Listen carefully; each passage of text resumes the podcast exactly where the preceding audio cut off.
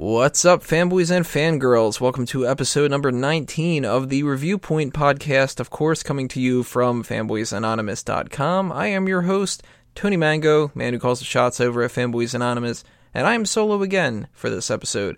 If you listened to the previous episode, the one for Lucifer, you should know that uh, what happened here is that some TV shows got leaked. Lucifer was one of them. Minority Report, subject for this review point, was another one, and I jumped on them as soon as I possibly could to watch them because I was interested in both the shows and because I wanted to get my opinion out there for you guys as soon as possible, tell you whether or not you should skip it, see it, any of those kind of things.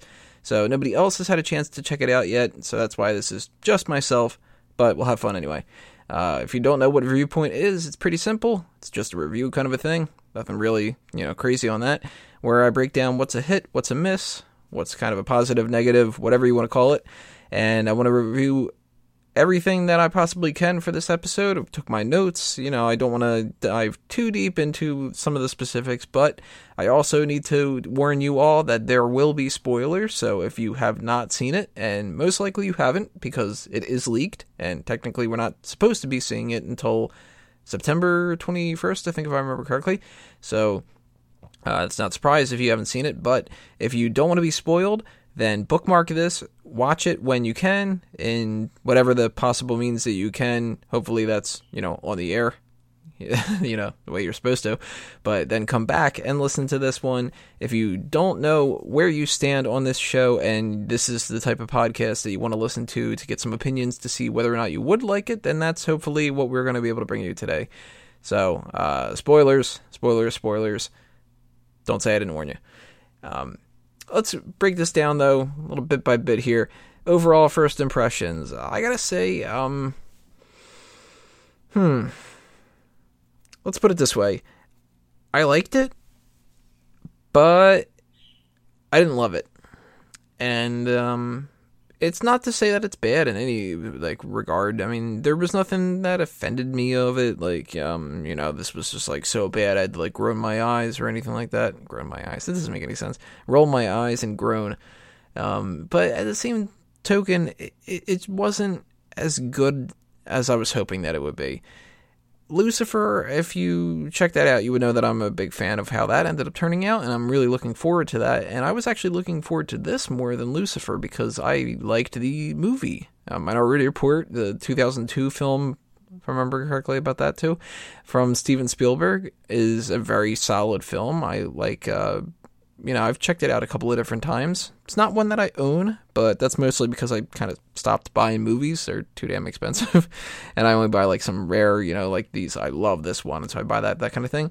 But it's a movie that I I will own at some point. I liked it enough that I've watched it m- multiple different times. I would go back and check it out again, and I might actually go back and check it now that I've seen this and just rewatch that again. But um, I looked in this as like most most likely that it was going to be either a letdown because it wouldn't keep the spirit of the show, kind of like what that Limitless is. I, am curious about how that turns out. Um, which that movie was okay, but uh, you know, different review.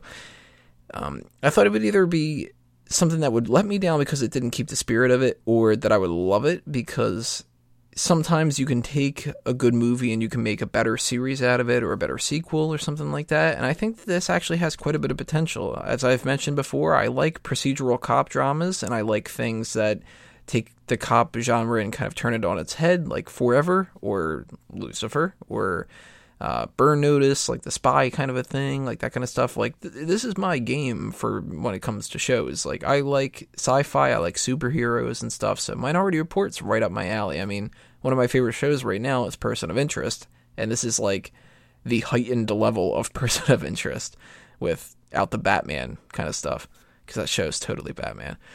But um, I I liked it, and um, I'll give you some of the reasons why I didn't love it too when we when we sort of break this down. So the first thing I have to say is that uh, I hadn't watched the movie in a couple of years, so I knew exactly what happened. I knew like the story. I remember you know the precogs and that kind of stuff, but I don't remember some of the specifics. And thankfully, you don't need to know that. They give you just enough of a backstory to set you up for the people that might not have seen the film, and you know they don't spoil it but at the same time they they kind of like need to tell you, well, the precogs are this, and this is how uh, the, the whole pre-crime thing works, and that kind of stuff. So I like that. I think that was good.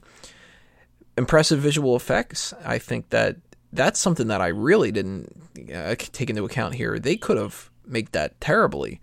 Um, this really could have been a situation where it's 2065 that this takes place, and you would assume that you know everything's pretty much digital and everything looks different from the future and stuff like that. But they didn't go too overboard, and they also didn't go too repressed to kind of make it seem like it wasn't the future. I get this feeling that we are in 2065 here because there's just enough of an advancement for little things like you, know we've got like the screens are very holographic and we've got very I, don't know like upgraded technology but not so crazy. Although I do have to say as much as that's a hit for me one of the misses is that some of the technology is a little bit too techy. And I like that kind of stuff, but I can see people getting turned off almost immediately from the introduction of Meagan Good's character, the scene where she's going through the crime scene and it's very coincidental and very like, oh come on, you mean to tell me that she flicks her wrist a couple times and it can tell you you know a visualization of what happened in this kind of scenario. It, it's kind of like um the Arkham games, the Batman series, where you can sort of like reverse time and it'll tell you what happened with the fucking Riddler and stuff, and you're like, oh, give me a break. Batman can't do that. I know it's a plot device and it's a way to show the audience what's going on and that kind of stuff, but it's pretty like I don't know. It's it's stretching it a little bit. The suspension of disbelief. And yeah, it's the future. Maybe they'll come across that kind of a stuff, you know, that kind of stuff. But at the same time, I could see that turning people off. So that's going to get a little bit of a miss to me. Technology still overall pretty cool. The visuals are very impressive in a lot of different ways, and it made me feel like I was involved in the environment. You know, it's not too crazy, but it's crazy enough to be a little different one thing that I'm a little bit turned off on was maybe just like the directing in general. I I don't want to say that it was like directed badly. Uh, you know, certainly it wasn't poor in any regards. And I, of course, am not somebody who could do any better. I would be absolutely terrible at this kind of a job. So I commend them for what they were able to do, and it wasn't bad in any way.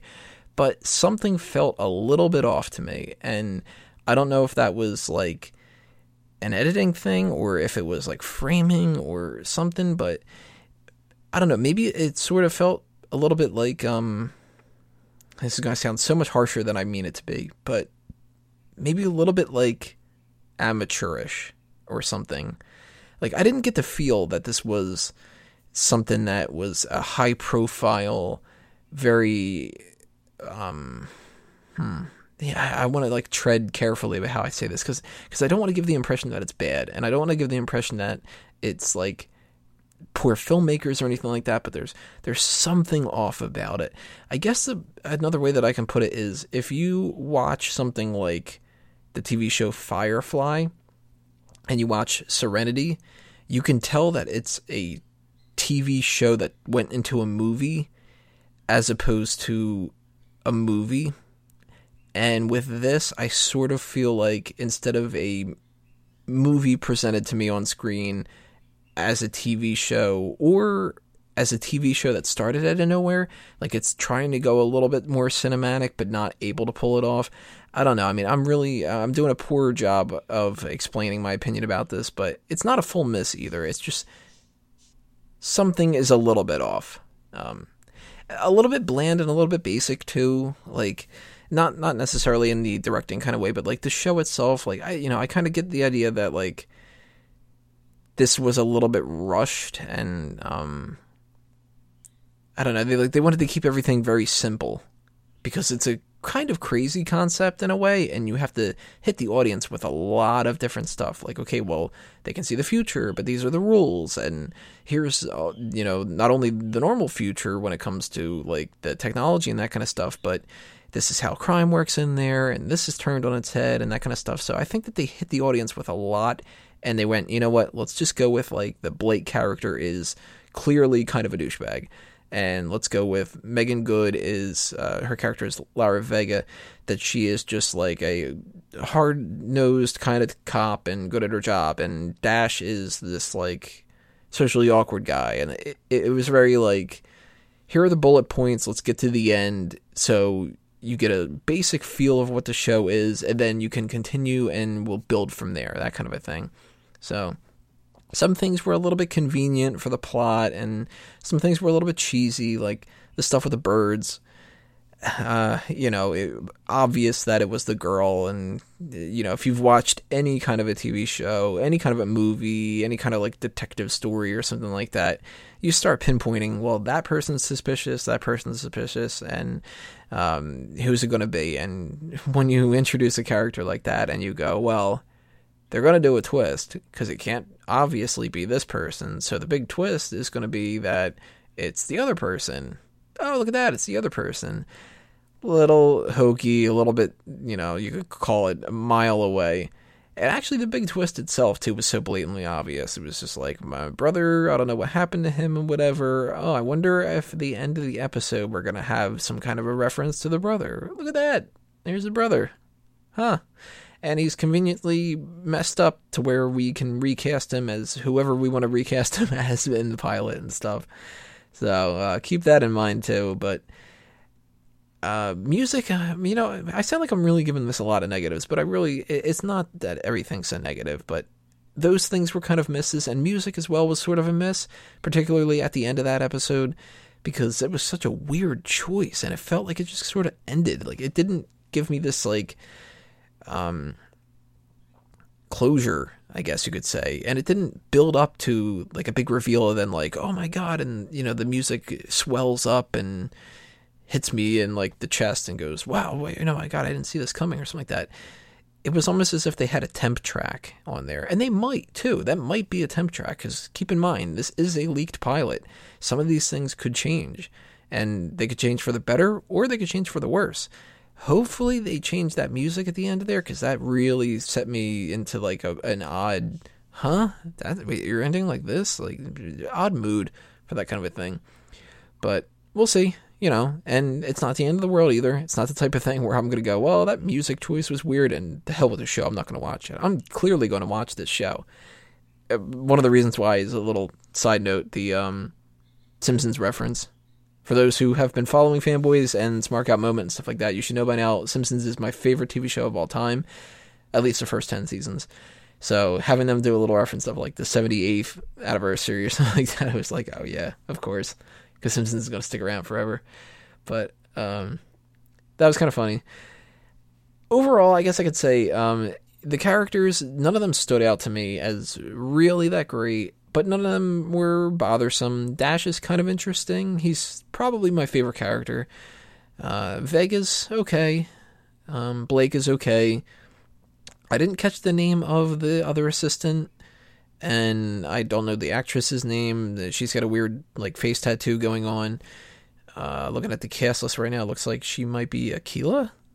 Um, she was okay. She seems like she's going to be kind of like the comedic side, uh, comic relief and stuff. So hopefully she, you know, gets a little chance to shine and whatnot. I didn't like the handler. He was a little too eccentric, and maybe he'll grow on me. You know, we'll see. The kid and the the mother, uh, I could do without them. And of course, I can't see Wilmer Valderrama on the screen and not think Fez. So it's gonna take a while for me to get out of that mentality too especially if there's like ever any kind of like Topher Grace or Ashton Kutcher or Mila Kunis or something like that. If any of them pop up on the show, they just you know uh, I'll go straight to hanging out. um, but yeah, I mean, I guess I can sum this up and talk about what I think the best hits and abysses and stuff were. My biggest miss, I would have to say, is probably the cheesiness to it. The tone needs to keep like a, a little bit of a comedy side to it too, but it, it can't be too comedy. Um, too comedy, too comedic. Like some jokes were pretty good when they used the idea of like you, we're gonna order Chinese. What do you mean? I'm gonna cook a dinner, and then the dinner, you know, it's all messed up. And so who wants to order Chinese? They can play that up for laughs quite a bit, but they have to be careful that they don't do it too much. And there's an inherent cheesiness a little bit to this kind of stuff, and for anything that's a little bit like comic booky. So you need to play it safe, and hopefully, if they go with like a darker edge, that they don't go so dark that it becomes like brooding and trying too hard to do that too. It's they need to find the right tone, and naturally, this is the pilot, and not only is it the pilot, it's the leaked pilot. So there's about a month and a half or something like that left for them to change things up and stuff, and you know, end result might be a whole lot better. So, uh, biggest hit though, I would have to say, is the idea that they're taking this movie and they're building a TV show around it in general. I like that idea. I think that this is a cool concept, and I think that if they play their cards right and they do tighten things up, they do like its full potential grow, and this doesn't just suffer from the pilot not being as good, then everything else falling downward. It ends up being the pilot was where they found out what they needed to do, and then episode two onward is when they really start hitting their stride. Hopefully that's the case. But um, I like the idea. I'm going to be checking this show out for sure. I encourage you guys to check it out too. And I think that we've got a potential good series here. I think that this could work out. So hopefully it does. I'll be checking it out no matter what and I will be reviewing that when the time comes and stuff. So, what I want you guys to do is I want you to leave your comments below. Tell me what you thought about Minority Report, not only the movie, but the TV show too. If you did check that out, what are you excited about? What do you think are some of the flaws and some of the positives about this, pros and the cons? Whether you think it was a little bit too cheesy or whether you really liked the comedy, you disagree, agree with me, etc., etc., etc. You guys know the score by now. So leave those comments below. Make sure if you are on iTunes and Stitcher that you check this out on YouTube. Like, uh, subscribe, share, favorite, all that other kind of stuff. If you are on YouTube, then go on iTunes and Stitcher. Leave us a review. Help us out with the podcast there. And check out everything else coming your way from Fanboys Anonymous. We've got some other review points that are going to be coming up pretty soon. And we've got the For Real Movie Club, the group meetings, so on and so forth. Always new content coming to you guys. And um, I think that's it. So, uh, do everything that I had said about sharing this, and thank you for listening in. Hope you guys had fun. This has been Review Point episode number 19. I'm Tony Mango, and I am a fanboy. See you next time, everybody.